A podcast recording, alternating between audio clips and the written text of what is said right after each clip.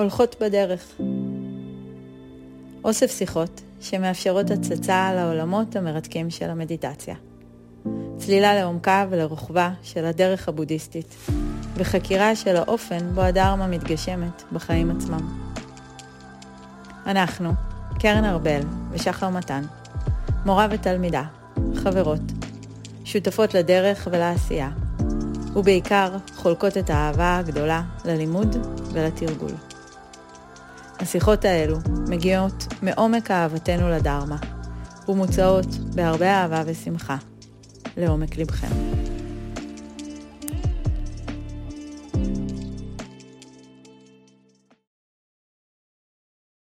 היי קרן. היי שחר. מה נשמע?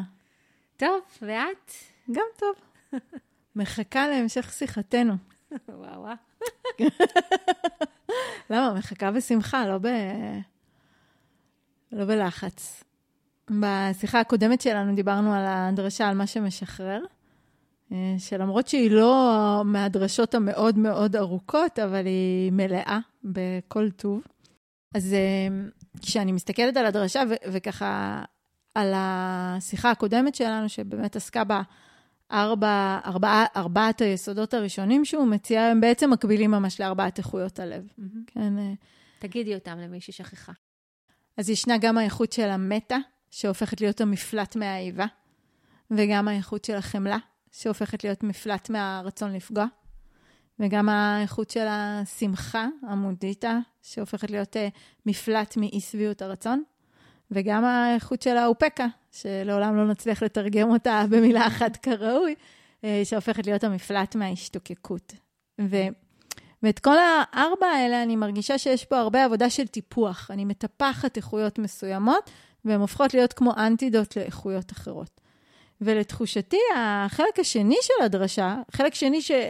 אני חילקתי אותו ככה בראשי, כן? זה לא שהבודה חילק את זה לשניים, אבל כשאני עוברת לשני יסודות הבאים, ואולי אני אקריא רגע תכף את הפסקה הראשונה מהם, אני מרגישה שאני קצת מתבלבלת. זאת אומרת, עברנו לאיזשהו משהו שהוא קצת אחר, שהוא יותר חוכמה, שהוא יותר ראייה. Mm-hmm. אני מציעה שבואי תקריא לנו את אוקיי, זה. בסדר, נכון, שכולנו יהיו איתנו. מי שככה מקשיבה, תתרווחו לכם ותקשיבו לדרשה. אז הוא אומר ככה, בהקשר הזה נזירים. נזיר עשוי לומר, פיתחתי וטיפחתי באופן תדיר ורצוף את שחרור התודעה מסימנים. לקחתי על עצמי לתרגל זאת. הפכתי זאת להרגל ולבסיס וחוויתי שחרור זה. אולם תודעתי עדיין הולכת אחרי הסימנים. יש לומר לו כך, אל נא תדבר כך, אדוני. אל תדבר סרה במבורך. אין זה טוב לדבר סרה במבורך. המבורך בוודאי לא אמר כך. זה בלתי אפשרי, חבר. לא ייתכן שמישהו שפיתח וטיפח באופן תדיר ורצוף את שחרור התודעה מסימנים, שלקח על עצמו לתרגל זאת, הפך זאת להרגל ולבסיס, וחווה שחרור זה, תודעתו עדיין הולכת אחרי הסימנים. זה בלתי אפשרי, חבר. שחרור התודעה מכל הסימנים הוא המפלט מכל הסימנים. אז קודם כל, מה, מה הם הסימנים? ואחר כך, איך שחרור התודעה מהסימנים הופך להיות המפלט מכל הסימנים, כן? זה... אולי נתחיל באמת עם ה... את יודעת, ננסה, ננסה לתת איזושהי פרשנות למה שהוא מתאר פה. המילה הזאת, סימנים, היא באמת שאלה, המילה נימיתה בפאלי. אני מציעה לראות פה אה, את הסימנים, בעצם זה התאווה, הסלידה או השנאה והתעתוע או הבורות. זה במקום אחר, פשוט הבודה מתייחס ל- ל- לשלושת הרעלים, מה שנקרא, בתור הסימנים. ואז אפשר להגיד שכשהתודעה משתחררת מהאיבה, מההשתוקקות, מהתאווה ומהתעתוע, אז השחרור עצמו הוא המפלט בעצם כן. מה, מה, מה, מהדברים עצמם. זאת אומרת, זה כאילו כמו, כן. זה נשמע כאילו באמת, כמו שאת אומרת, אה, כמעט אבסורדי הניסוח הזה, אבל כשהתודעה שלי משוחררת, למשל מאיבה או מהאחזות או מהתקבעות, אז עצם זה שהיא משוחררת מזה, היא באמת משוחררת מזה. כן. כן, אני חושבת שלשם זה מכוון, הפסקה הזאת. זאת אומרת ששחרור ברגע מסוים, נגיד מרגע של תאווה, הוא בעצם גם משחרר מהופעה עתידית של תאווה, כאילו. או לפחות אה, אנחנו אה, משחרר את, ה, את התודעה מלהותיר בה את הרושם, או את mm. הסימן, שתאווה, או איבה, או היאחזות, או הזדהות, או קנאה, מייצרים בתודעה. זאת אומרת, זה נורא מעניין להסתכל שאחד הדימויים היפים שיש אה, בכלל במסורת, זה שכשחולפת, אה, נגיד, מחשבה של אה, איבה, או שחולפת מחשבה של קנאה, או איזושהי מחשבה מסוימת שהיא לא מיטיבה, אם התודעה שלי לא הולכת אחר הסימנים, שזה התרגול, אז אותה מחשבה, כמו שהיא חולפת, היא לא משאירה שום סימן, היא לא משאירה בעצם mm. רושם שיתנה את הרגע הבא. Mm. וכשאותו דבר, תחשבו, חולפת מחשבה של איבה או טינה או ייאוש או תסכול. והתודעה הולכת אחר הסימן הזה שעולה בתודעה, וממשיכה לחשוב את המחשבה הזאת, אז אותו, אותה מחשבה הופכת לא להיות כמו איזה ציפור שחלפה ולא השאירה שום שובל, היא הופכת להיות הבסיס לרגע הבא. כן. ולרגע הבא. כן. ואז התודעה לא משוחררת. הוא מתרגל, אני חושבת שאם אנחנו מסתכלים על זה ככה, זה בעצם מפנה לתרגול של שמיטה. כן, בדיוק באתי כן. לשאול אותך. אז בעצם הוא מדבר על תרגול של אי-אחזות. אני חושבת שכן, ואי-התקבעות, באנגלית ה-non-fixation, שמשהו בתודעה לא מתקבעת על משהו שחולף לנו בתודעה. זאת אומרת, כמו שהוא כותב, אגב, בדרשה על, על האיבה, הוא אומר, זה, זה לא שלא מתעורר, מתעוררת יותר איבה, אבל אם התודעה מתרגלת והלב מתרגל את הידידות, את המטה, זה לא יתפוס אחיזה יותר. כן. אז אפשר להגיד, אם אנחנו מתרגלים את איכויות הלב, אז אותם סימנים שהוא מדבר פה, שזה התאווה והטינה וההשתוקקות וההאחזות וההזדהות, אם מתרגלים את ההופכי או מתרגלים שמיטה, mm. הם לא יכולים להשאיר mm. סימן בתודעה. ואז התודעה חופשייה מהם. זאת אומרת שזה גם, שזה גם בעצם תרגול של אי-האחזות אל מול האחזות. כן. הסימ, העבודה עם הסימנים. כן, כן.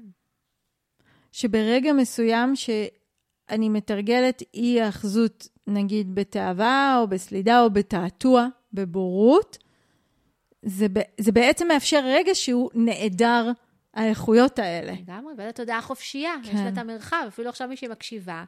הרגע הזה שאנחנו, אה, יש מודעות למשהו שחולף לנו בתודעה, והתודעה לא מתקבעת ולא הודפת ולא מחזיקה, באותו רגע המרחב הפתוח של התודעה נשאר פתוח למרות שיכולה לחלוף בו משהו, והרגע הבא הוא כבר מותנה בפתיחות ולא בסימן שעלה בתוכה.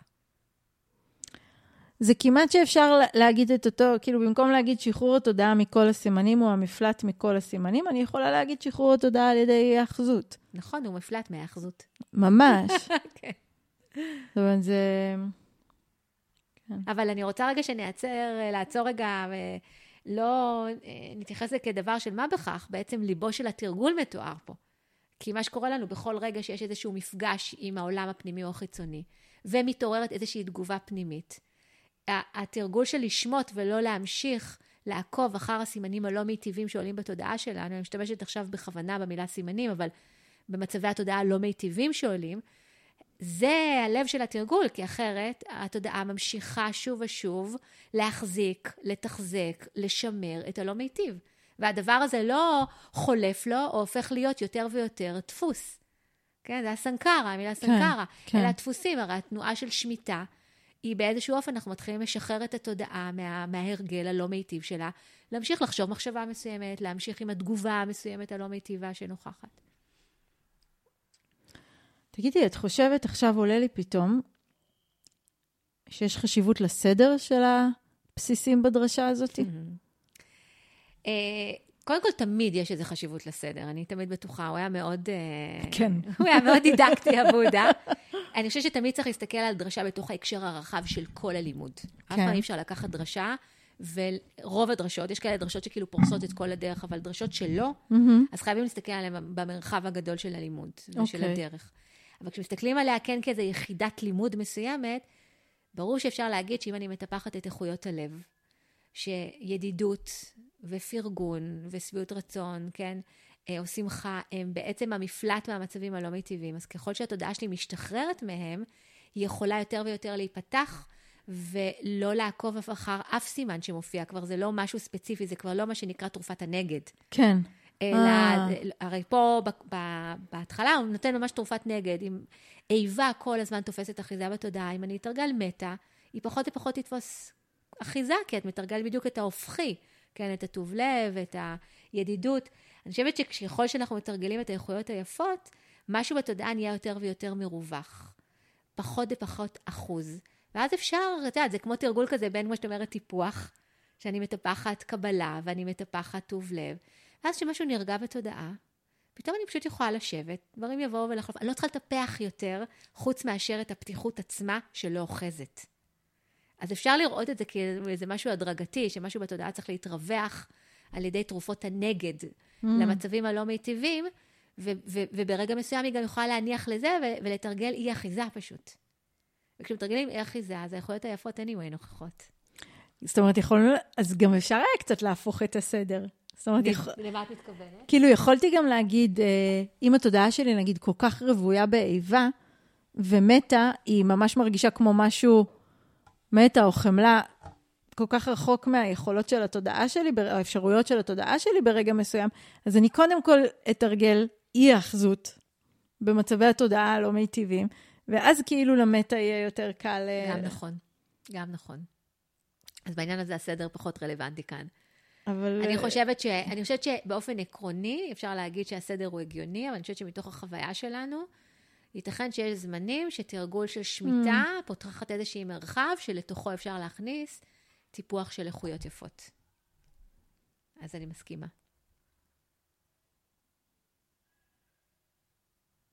כן, וזה גם מה שאת אומרת, הרבה פעמים זה נורא תלוי על מי הוא דיבר באותו רגע. נכון, גם נכון. הוא בטח uh, לא דיבר איתי בתחילת דרכי, כשהוא נתן את הדרשה הזאת.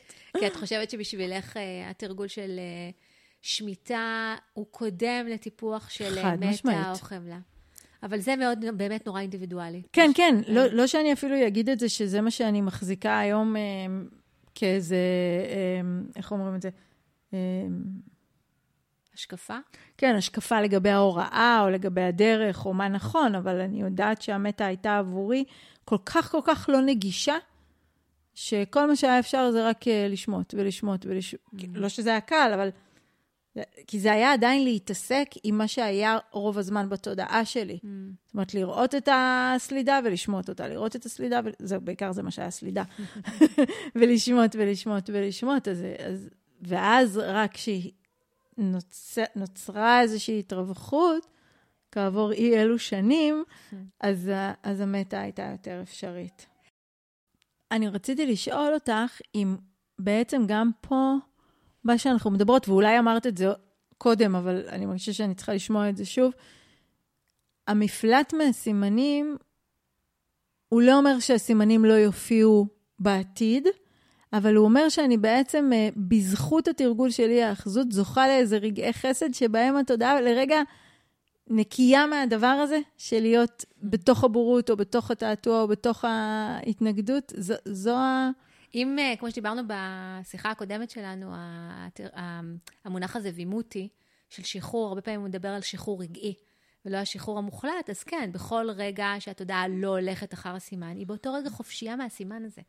היא ברגע הזה, כשאני יושבת בשיחה, והתודעה שלי לא הולכת אחר המחשבה של ההתנגדות או הקנאה, אז באותו רגע שהיא לא הלכה אחר המחשבה, היא באותו רגע הייתה חופשייה ממנה. Mm. ועוד רגע כזה ועוד רגע כזה. אז הרבה רגעים שהתודעה חופשייה.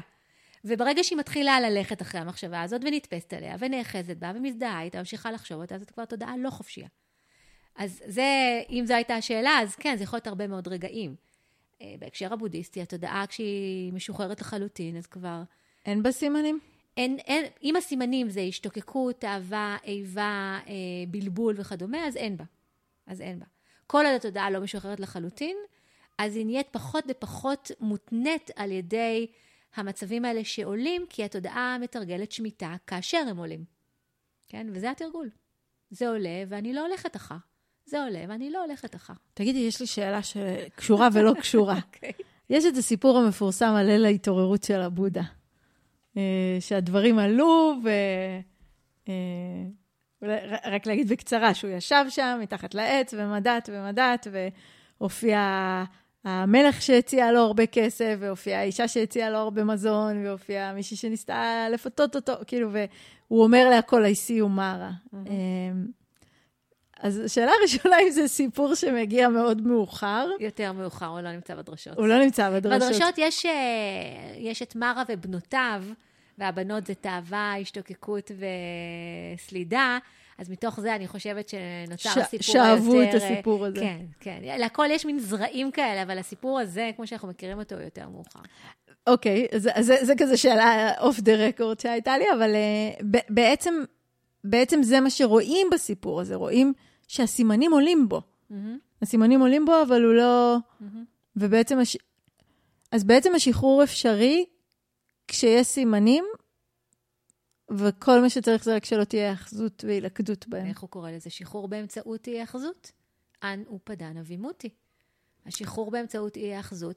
ככל שמתרגלים יותר ויותר אי-היאחזות, אז יש סיכוי שהתודעה, באופן עקרוני, בואו ננסה לדמיין שבכל רגע שעולה משהו, התודעה שלי מרפה.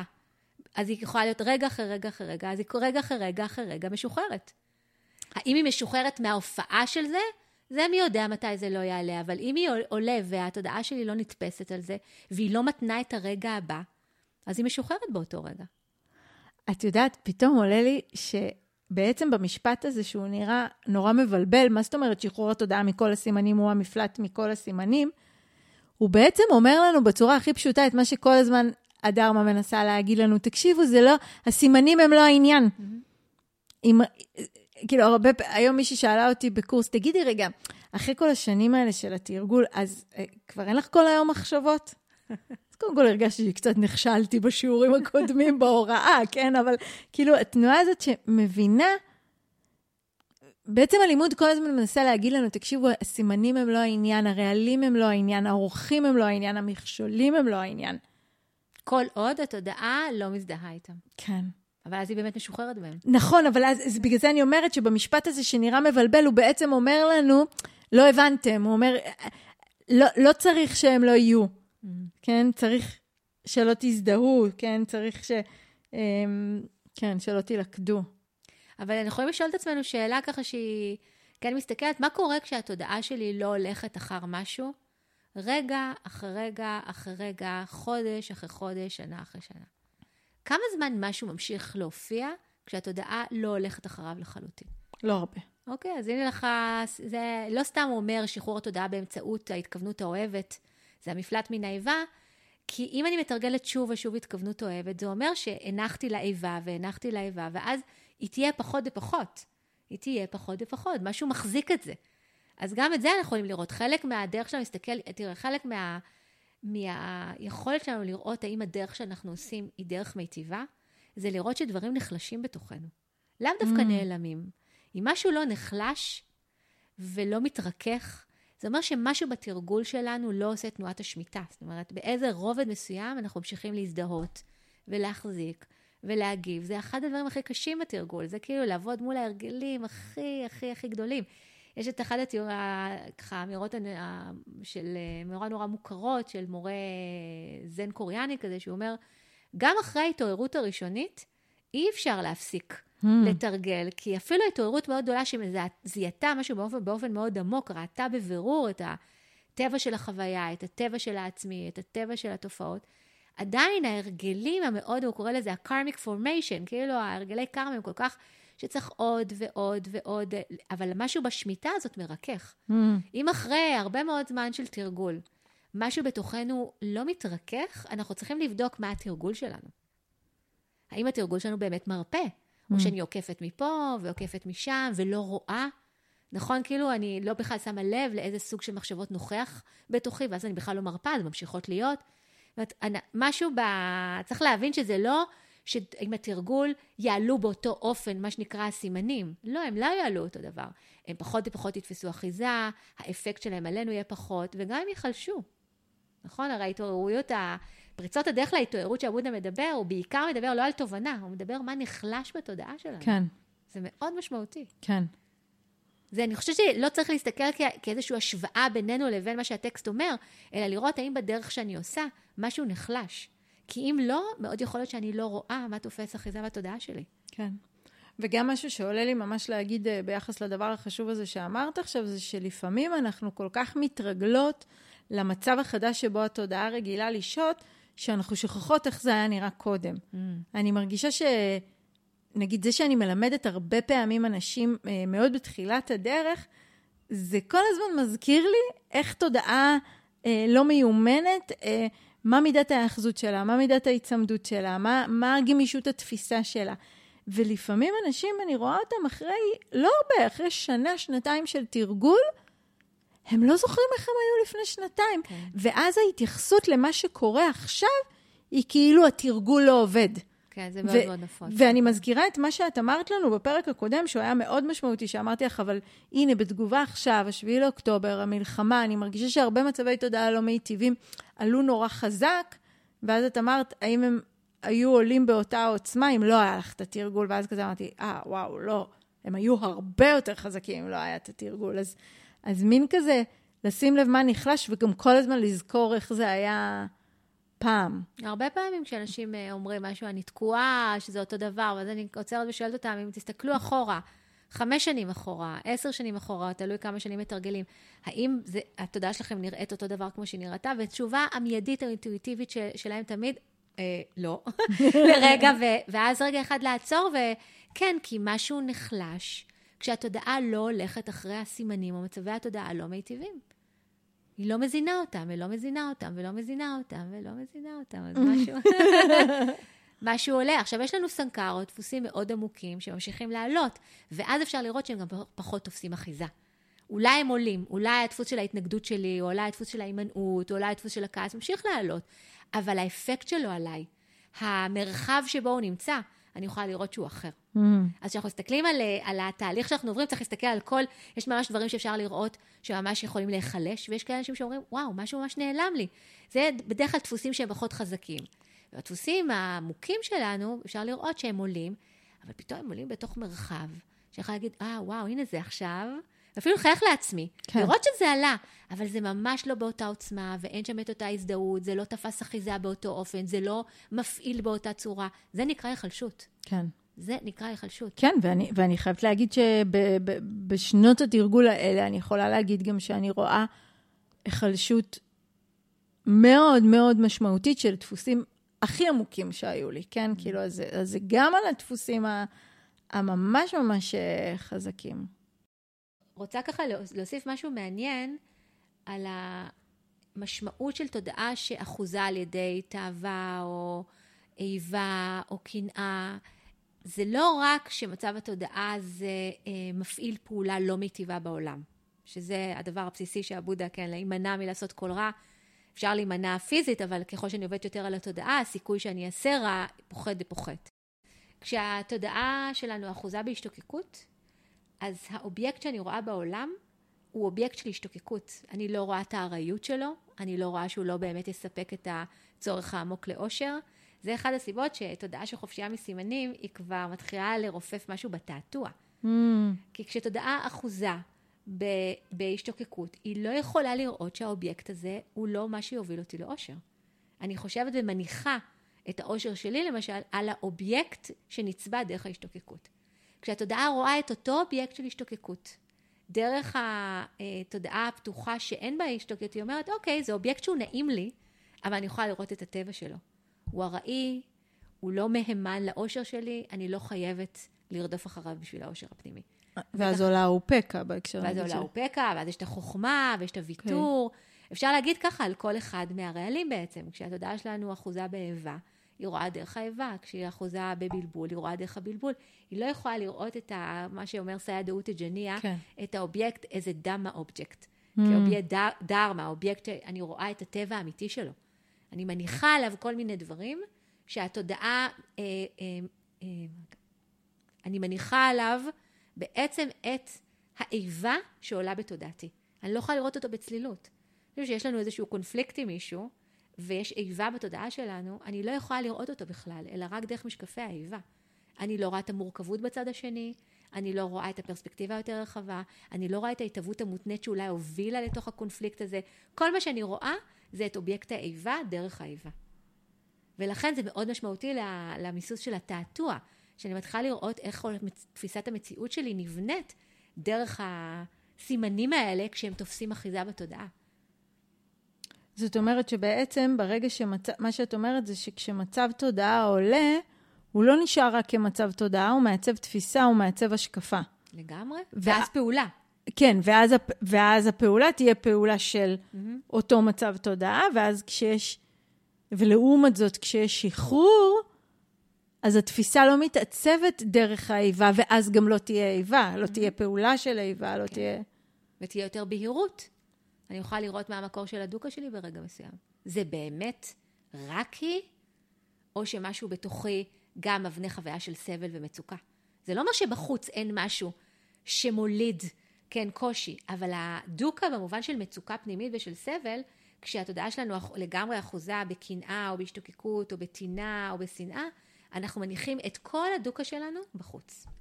ואז אי אפשר להשתחרר. כן, ואני כן חייבת להגיד משהו בהקשר של התקופה הנוכחית שבה אנחנו נמצאות, זה שהרבה פעמים כשהדוקה היא ממש, הדוקה שנמצאת בחוץ, הדוקה דוקה מה שנקרא, אה, כשהיא ממש גדולה ומאתגרת, כשאנחנו חווים סביבנו הרבה אובדן, הרבה מוות, הרבה אה, אי-ודאות, כן, כאילו מלחמה, ו... אז האמונה, או האמון יותר נכון, או ההיווכחות, ההיזכרות ב, בידיעה הזאת של החוכמה שאפשר להשתחרר, שאני יכולה לחוות את הדבר הזה, אבל דרך סנקרות אחרות, דרך אה, איכויות אחרות של התודעה. זה לא אומר שאני לא אהיה עצובה, וזה לא אומר שאני לא אכאב, אבל אני לא חייבת להיות כל הזמן בשנאה, ואני לא חייבת להיות כל הזמן בדאגה, ואני לא חייבת להיות כל הזמן בנקמה. Mm-hmm. כן, זה, זה, זה, ההבנה שהאיכויות האלה הן לא תוצאה של המלחמה, הן תוצאה של מצב התודעה שלי. Mm-hmm. היא הבנה שאני חושבת שמאוד קל לוותר עליה בתקופה הזאת, ומאוד מסוכן לוותר עליה. כן. בתקופה הזאת. כן, יודעת, אנחנו מזכירות כל הזמן את אתי הילסום בתקופה הזאת, כי היא בדיוק הדוגמה של תודעה שחווה את ה, אולי את האתגר הכי גדול שקיום אנושי יכול, אפילו, ב, אני חושבת שמרביתנו לא חווינו את, ה, את המצוקה הזאת לאורך כל כך הרבה זמן, ובזמן השואה, ועם זאת התודעה שלה הייתה יכולה לחוות את העולם דרך העיניים של היופי, ושל הטוב, ושל הפתיחות, ושל החמלה, וחוויית העולם שלה. בחוץ היה נורא ואיום, אבל בפנים הייתה שלווה, והייתה, אה, והייתה רווחה, שזה כמעט בלתי נתפס, וזאת הודעה ערה. כן. כן? אז אנחנו... את חושבת שהיא הייתה ממש ערה? תראה, התחושה היא מה שהיא כותבת בגלל הקיצוניות של המצב, שאנחנו יודעים שמי שכותבת את זה, זה לא במצב אה, שיחסית קל לטפח את האיכויות האלה, זה נראה שהיא הייתה ערה. או, mm. כן. מעניין. חוויית חיים מאוד משוחררת בתוך מצב חיצוני מאוד מאוד מאוד מאוד מאוד קשה. אז uh, מה שאמרת קודם הוא כל כך משמעותי. זה גם uh, שאפשר לחוות את החיים עכשיו עם פחות ופחות מצוקה, אבל בעיקר להבין בעצם בתוך התהליך הזה מה המקור של המצוקה שלי. כן. זה בעצם להבין שכשהתודעה שלי לרגע אחד מרווחת או שיש בה טוב, כל מה שקורה עכשיו נחווה ברמת מצוקה שיכולה לרדת מ-100 ל-80, ל-50 ול-20, צריך לראות את התהליך שמתרחש. בחוץ יכול להישאר אותו דבר, אבל כשרמת הדאגה שלי והייאוש שלי תופסים אחיזה בתודעה, רמת המצוקה שלי עולה. וכשהתודעה מרפה מללכת אחר הייאוש ומללכת אחר מחשבות הנקם או השנאה, פתאום רמת המצוקה שלי יורדת. הבחוץ נשאר אותו דבר. ואז ההיענות שלי היא אחרת, והיכולת שלי לבחור מה לעשות היא אחרת. זה, צריך לראות את ההתהוות של הדוקה, לשם כן. זה מכוון בסופו של דבר. כן. זה לא רק הטיפוח כי זה כתוב בטקסט, או כי זה כרגע נעים לי, אלא הטיפוח הזה מלמד אותי איך מתהווה סבל ואיך אפשר להשתחרר מסבל. לא איך להשתחרר מחיים של קושי. ולא איך להשתחרר מכאב, ולא איך להשתחרר ממלחמות שקיימות, ולא להשתחרר מתוקפנות. זה, כל עוד יש בורות בעולם, זה מה שיש. איך להשתחרר מהמצוקה שכרוכה בחיים שהם אלה. כן. עכשיו שדיברת, זה עולה לי גם משהו, ותגידי לי מה את חושבת עליו, שבעצם גם כשסימן אחד פוחת, אז הוא תומך בהפחתה של הסימנים או הרעלים האחרים. כאילו, נגיד כשההתנגדות שלי פוחתת, ואז ואז בעצם מתאפשרת לי ראייה יותר בהירה של מה קורה לאובייקט, ואז גם התעתוע פוחת. נכון, כן. זה מעניין שאם ההתנגדות יורדת, אז האם באופן הכרחי גם יורדת השתוקקות? כי התנגדות ותעתוע, כן, השתוקקות ותעתוע, כן, אבל התנגדות והשתוקקות... נדמה לי ש... שאלה, צריך להרהר בזה. כאילו נדמה לי שכן, כי אם אני נגיד מפסיקה להיאבק במשהו, אז אני גם מפסיקה להשתוקק שהוא יהיה אחרת. נכון, האמת שנכון, צודקת. כן, כשמשהו בתוכן יכול לפגוש את הלא נעים עם פחות סלידה, אז יש פחות צורך לחפש את המפלט באיזושהי הנאה חושית שתפיג משהו מהקושי, כבר ההשתוקקות יורדת, כי משהו בתוכנו מתייצב, משהו יכול לקחת נשימה, ויכול להיות בסדר, גם נגיד שלא נעים. והחלק הבא אומר ככה, בהקשר הזה נזירים, נזיר עשוי לומר, תחושת האני נעלמה, ואינני מתייחס עוד לדבר כאל האני שלי. אולם חץ הספק והבלבול עדיין משתלט על תודעתי ומוצא בה אחיזה. יש לומר לו כך, אל נא תדבר כך, אדוני. אל תדבר סרה במבורך. אין זה טוב לדבר סרה במבורך. המבורך בוודאי לא אמר כך. זה בלתי אפשרי, חבר. ולא ייתכן שמי שתחושת האני נעלמה, והוא אינו מתייחס עוד לדבר כאל אני ושלי, חץ הספק והבלבול עדיין משתלט על תודעתו ומוצא בה אחיזה. זה בלתי אפשרי, חבר. עקירת הנטייה להשוואה של האני היא המפלט מחץ הספק והבלבול. טוב, עכשיו יש לי הרבה יותר שאלות ממה שהיו לי קודם. לא בטוח שיש לי תשובות. אבל uh, השאלה שרציתי לשאול היא, שהיא שאלה בעצם שאת שואלת אותי תמיד uh, בריטריטים. Uh, הרבה פעמים שאני יכולה לבוא אלייך עם איזה חוויה בתוך ריטריט, שאני אתאר לך, כן, ואז היה לי, כל התודעה שלי נהייתה מלאה במטה, או, או נגיד, אני אשאל את זה כמו שהייתי שואלת את זה בהקשר של החלק הקודם, הייתי באה ואומרת לך, ופתאום היה איזשהו מצב תודעה שבו לא הייתה תאווה ולא הייתה התנגדות, או לא הייתה, כאילו, או, או, או הייתה ממש ממש מעט. ואחת השאלות שאת uh, תשאלי אותי הרבה פעמים זה, מה אפשר את זה? ומה עוד, נגיד בהקשר הזה, אני, אוקיי, אני אגיד למאזינות והמאזינים שלנו שאני כבר מכירה הרבה מהשאלות שלך, אז זה לא תמיד אותה שאלה, אבל נגיד אני יודעת שהיית שואלת אותי, מה עוד לא היה שם? מה עוד פחת?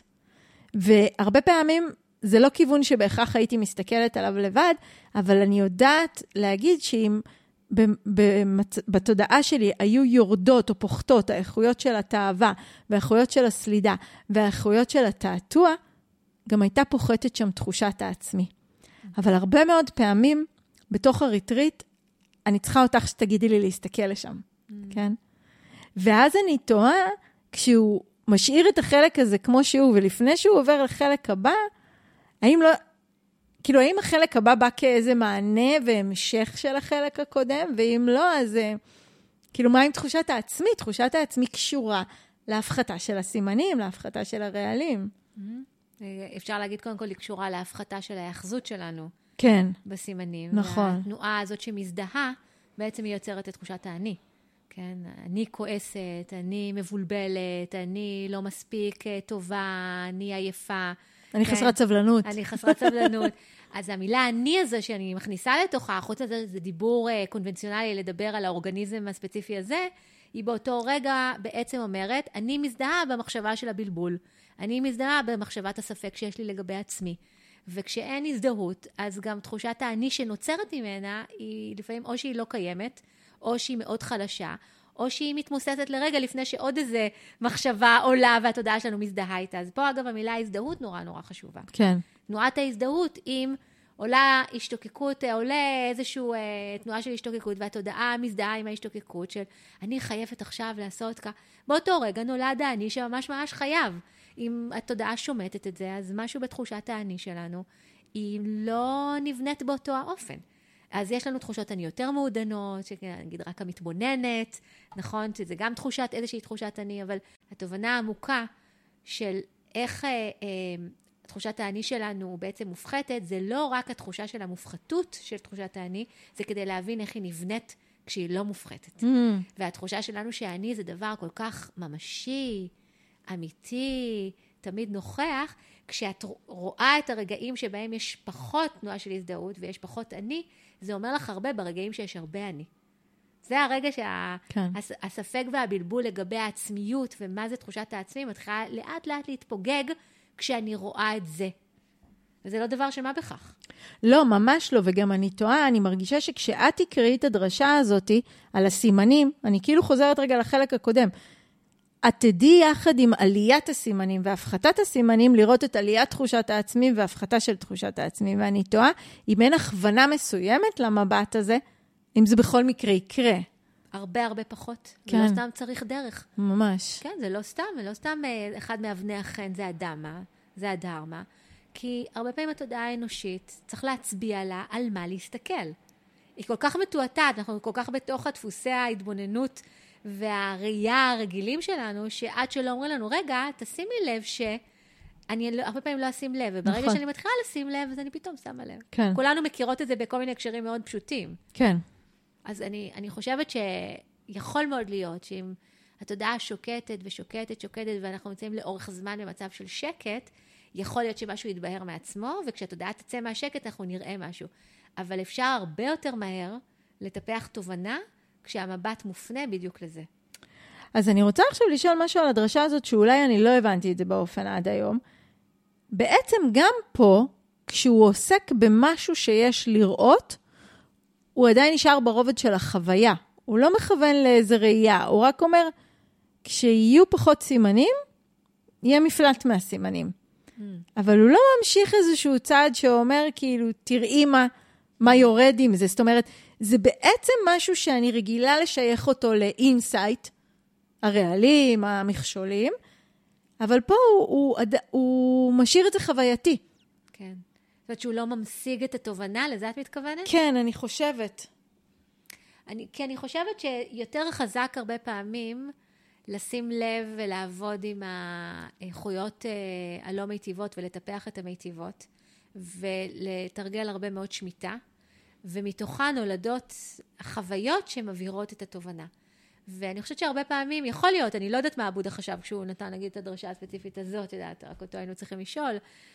אמ, לפעמים כשממש אה, אומרים לנו את התובנות, אז הרבה פעמים הם יישארו כמו תובנות מושגיות mm-hmm. ותיאורטיות ולא חווייתיות.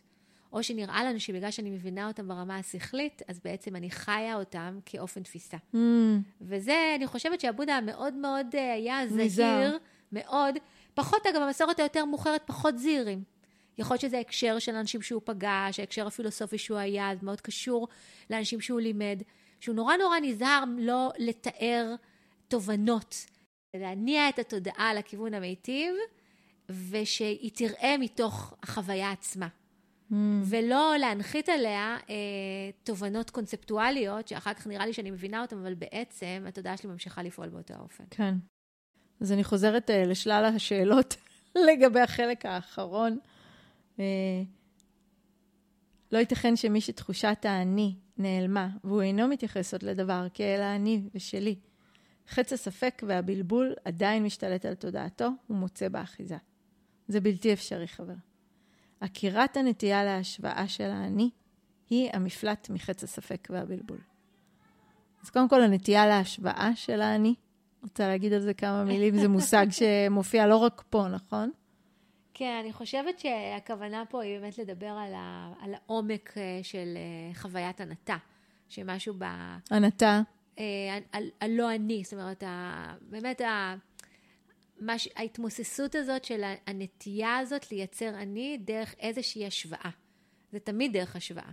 כן, אני פה או אני שם, אני מול זה, אני אה, לא מול זה, יש לי את זה, אין לי את זה, זאת אומרת, כל הנטייה הזאת שמייצרת את, ה, את ההשוואה ומייצרת את האני.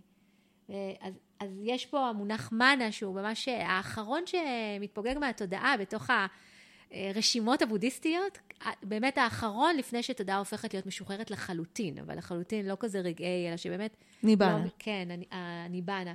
או הארהנט, או הארהנטית, כאילו mm. האדם המשוחרר או האישה המשוחררת. ויש גם את מה שנקרא סקאיה דיטי, שזה השקפה בדבר עצמיות, שהיא היא, היא יותר מוקדם נעלמת מהתודעה, אבל עדיין יכולה להיות הנטייה להשוואה. זאת אומרת, אני יודעת שהאני הוא לא קבוע, והוא לא נפרד, והוא לא באמת ממשי, אבל הנטייה לעשות ההשוואה ולהתמקם בתוך שדה של החוויה כאילו יש פה איזשהו אני, ממשיכה להתקיים בתודעה עוד. זאת אומרת, זה, זה באמת, יש פה איזה עידון של ההתמוססות של הנפרדות שמתוארת בכלל בתוך הרשימה הזאת של אה, איך דברים אה, מתמוססים. אז עכשיו שאת אה, מדברת, זה עולה לי שבעצם הנטייה להשוואה היא לא...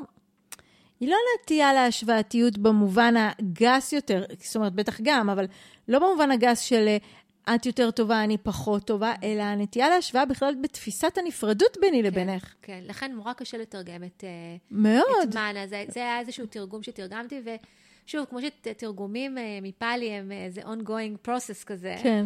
עוד לא, כמו שהיא מופקה, אני כל פעם משנה את איך הייתי... אז היית משנה את זה היום? אני חושבת שכן, אבל אני לא יודעת למה. אז לכן אני לא, לא, לא משנה עדיין, אבל זה, זה באמת כל כך מעודן. אולי אם היינו יכולים לתרגם את זה, מתחושת הנפרדות. כן, הנטייה לנפרדות. הנטייה לנפרדות, או, או יותר... או הנטייה להתמקמות. כן, אבל זה למשל מאוד מאוד לא ברור. הנפרדות mm. נראה לי בתוך ההקשרים. אז כן, זה, זה ה... התפיסה הזאת שמייצרת אני פה ועולם שם. אז השוואה זה לא ההשוואה באמת הגסה שהתודעה שלנו עושה כל הזמן, אלא גם כשהתודעה מאוד מאוד מאוד שקטה, ואין לה בכלל מחשבות של השוואה גס, אני לא מספיק טובה והיא יותר טובה ממני, ואיך לא הצלחתי והוא הצליח, שזה המחשבות היותר גסות, זה פשוט תחושת התפיסה שיש מיקום ומרכז לאני. זה מאוד מאוד מעודן. אז זה בעצם התפיסה שיש דואליות? כן. שיש... נפרדות ודואליות, זה כן. בעצם אה, מילים נרדפות בהקשר הזה. כן. זה כאילו פה, החלק הזה בדרשה, הוא באמת מדבר על ה... באמת על התמוססות התעתוע המאוד מאוד עמוק של תפיסה של נפרדות, שאולי לחלק מהשומעים שלנו זה אפילו לא ברור, הם לא מכירים אפילו את הניסוחים האלה, כן. אבל גם ברמה חווייתית, זה אחד הדברים שהכי מעודנים לתודעה לראות, בגלל שהיא כל הזמן הולכת אחרי סימנים, ומבנה אני ועולם. דרך הזדהות עם המחשבות והזדהות עם מצבי התודעה. שהתודעה צריכה להיות מאוד מאוד מאוד שקטה, מאוד שלווה, היא צריכה לתרגל הרבה מאוד שמיטה, שהיא תראה את אפילו את ההבניה הקטנה הזאת של תפיסת הנפרדות ברמות יותר מעודנות. אז לא להיבהל למי ששומע את זה ונשמע קצת כמו סינית, ואיפה אני, ואיפה הנפרדות והדואליות. הוא מדבר פה על מרחב מאוד גדול של הדרך, כן? ש... אבל אני, אני, סליחה, למאזינים והמאזינות, אני כן חוזרת לרזולוציה המעודנת, כי בעצם הוא מדבר פה על עקירה של משהו מתוך הדואליות של האני והעולם, אבל מה שנעקר זה תחושת האני ולא העולם. Mm, זה בטוח. זה בטוח. ואגב, לכן, מי ששמעת אותנו, ואני יותר ויותר בזמן האחרון אומרת, תרגל עם עיניים פתוחות. יש בזה משמעות מאוד מאוד גדולה, כי... אם אני עם עיניים פתוחות והחוש הראייה הוא מאוד מאוד חזק, ומשהו בתחושת הסובייקט אה, פנימית מתחיל להתמוסס ונשאר רק עולם, אז העולם והחוויה נוכחת, אבל אין התמקמות במקום מסוים. ויש בזה הרבה מאוד חופש. וכשהוא מדבר פה על מה התודעה נהיית חופשייה, היא נהיית חופשייה מחץ הבלבול כן. והספק. התודעה כבר לא מתבלבלת, כן? היא יכולה להיות לחלוטין בחוויה של העולם, אבל היא לא מתבלבלת שיש פה באמת איזו ממשות לאיזשהו עצמי קבוע. כן. זה... זה, זה, את יודעת, זה ממש, אני קצת מתרגשת. זה נורא נורא יפה, אבל... אה, כי יש פה איזושהי נגיעה בחוויה שלי, בכל הספקטרום של התרגול ושל ההתבוננות. החל מהשאלה הכי תמימה הזאת בתחילת הדרך של אה, מתי יפסיקו לי המחשבות, וההבנה הזאת שהמחשבות הן לא הבעיה, ובמילים אחרות, העולם הוא לא הבעיה. ועד כדי הרזולוציה הכי מעודנת, שרואה שבסופו של דבר, גם, ב, גם בדממה הגדולה הזאתי, הטעם הוא לא בהפסקה של העולם, כי, כי הדוקה היא לא בעולם. ו, ו, וזה חלק ממה שהבלבול שמפסיק להתרחש שם, שכאילו ה, ה, הנשירה הזאת של ההזדהות עם התחושת העצמי, וכשהוא לא מתמקם יותר, אז באמת נשאר רק עולם. כן. וזה בסדר. זה מעניין שיש הרבה מאוד מסורות שבעצם כדי למוסס משהו במצוקה שנובעת מתחושת עצמי וההתמקמות איפשהו, אה, כדי למוסס את זה, הפנתה את המבט למוסס את העולם כדי למוסס את העצמי. ויש מסורות, ואני חושבת שעבודה מכוון לשם, שאין צורך למסס את העולם כדי למסס את תחושת העצמי. העולם נשאר, והתחושת העצמי, אה, היא כבר לא מתמקמת בשום מקום. כן. ויש לנו את זה להרבה פעמים, צריך לשים לב שנגיד תרגול בתוך ההקשר הזה, זה לשים לב לרגעים שזה קורה. יכול מאוד להיות שזה לא תחושה מתמשכת, אבל הרגעים שיש את, ה, את הסיפור המאוד יפה, נכון, מין איזה דימוי כזה שבהתחלה מתרגל, מתרגלת יושבת מול ההר או מול הים, mm. כל אחד שידמיין איזה נוף ש... אז בהתחלה אה, אנחנו, אני יושבת מול ההר או מול הים, ואחר כך אה, מתפוגג, נכון? יכול להתפוגג תחושת העצמי, ויש רק ים או רק הר, נכון? ואז חוזרת תחושת האני, כן. אבל כבר זה אותו הר, זה, אבל זה כבר לא אותו דבר. כן. אז היא חזרה איזושהי תחושה, ויש תחושה של נפרדות, אבל משהו בספק ובבלבול ובתעתוע כבר הוא לא אותו דבר. משהו כבר לא, לא מתועתע באותו האופן שבאמת יש פה משהו שהוא קבוע ושהוא, אה, אה, שצריך לתחזק אותו. כן. זה חופש מאוד גדול, וזה כמעט בלתי נתפס, כן? שלא כן. צריך לתחזק את תחושת האני. יש לי איזה, איזה תהייה ביחס למה שאמרת עכשיו, שמתייחסת גם לחלקים הקודמים בדרשה, שאחרי רגע כזה מאוד uh, מעודן, כמו שאת מתארת, שבאמת יש איזו um, התמוססות של תחושת העצמי, ואז גם כשהחוויה הזאת היא עוברת, החזרה לעולם היא בלי הצורך לתחזק את תחושת העצמי יותר. Mm-hmm. זאת אומרת שיש לי תחושה שפה יש משהו שהוא הרבה יותר המשכי מאשר רק איזה אנטידוט כזה. Mm. זאת אומרת, את מבינה, אם, אם בחלקים הקודמים. זה היה, כשעולה האיבה, אז, אז, אז המתה היא שם בשביל זה, פה יש לי איזושהי תחושה ש, ש, ש, שהרגע הזה, שהנטייה להשוואה היא ירדה, ו, והיא כמו אפשרה מפלט מאיזה ספק ובלבול, זה כבר מפלט שהוא פחות רגעי. Mm. אבל אני לא יודעת אם לזה הוא מתכוון פה. זו שאלה, כי אני חושבת שזה לפעמים יכול להיות... אה, אני חושבת שלפעמים אנשים נופלים לתוך חוויה כזו, mm. אה, בלי כן, תרגול, כן, נכון, נכון? זה קורה נכון. הרבה, זה יכול לקרות, חלק, חלק מה... חלק מה, אה, מפעילויות שאנשים עושים, היא כי בפיק שלהם משהו קורה, משהו מתמוסס, כן, נשארת רק חוויה, כאילו, את, אין, אין, אין מישהו בתוך החוויה. אה, ובגלל שזה מגיע ומותנה בזה פעילות מסוימת, וגם אין שם תובנה לגבי זה, אז כל הזמן מחפשים את החוויה, אבל היא לא נצרבת כמשהו שאת יכולה להמשיך ולחיות מתוכה.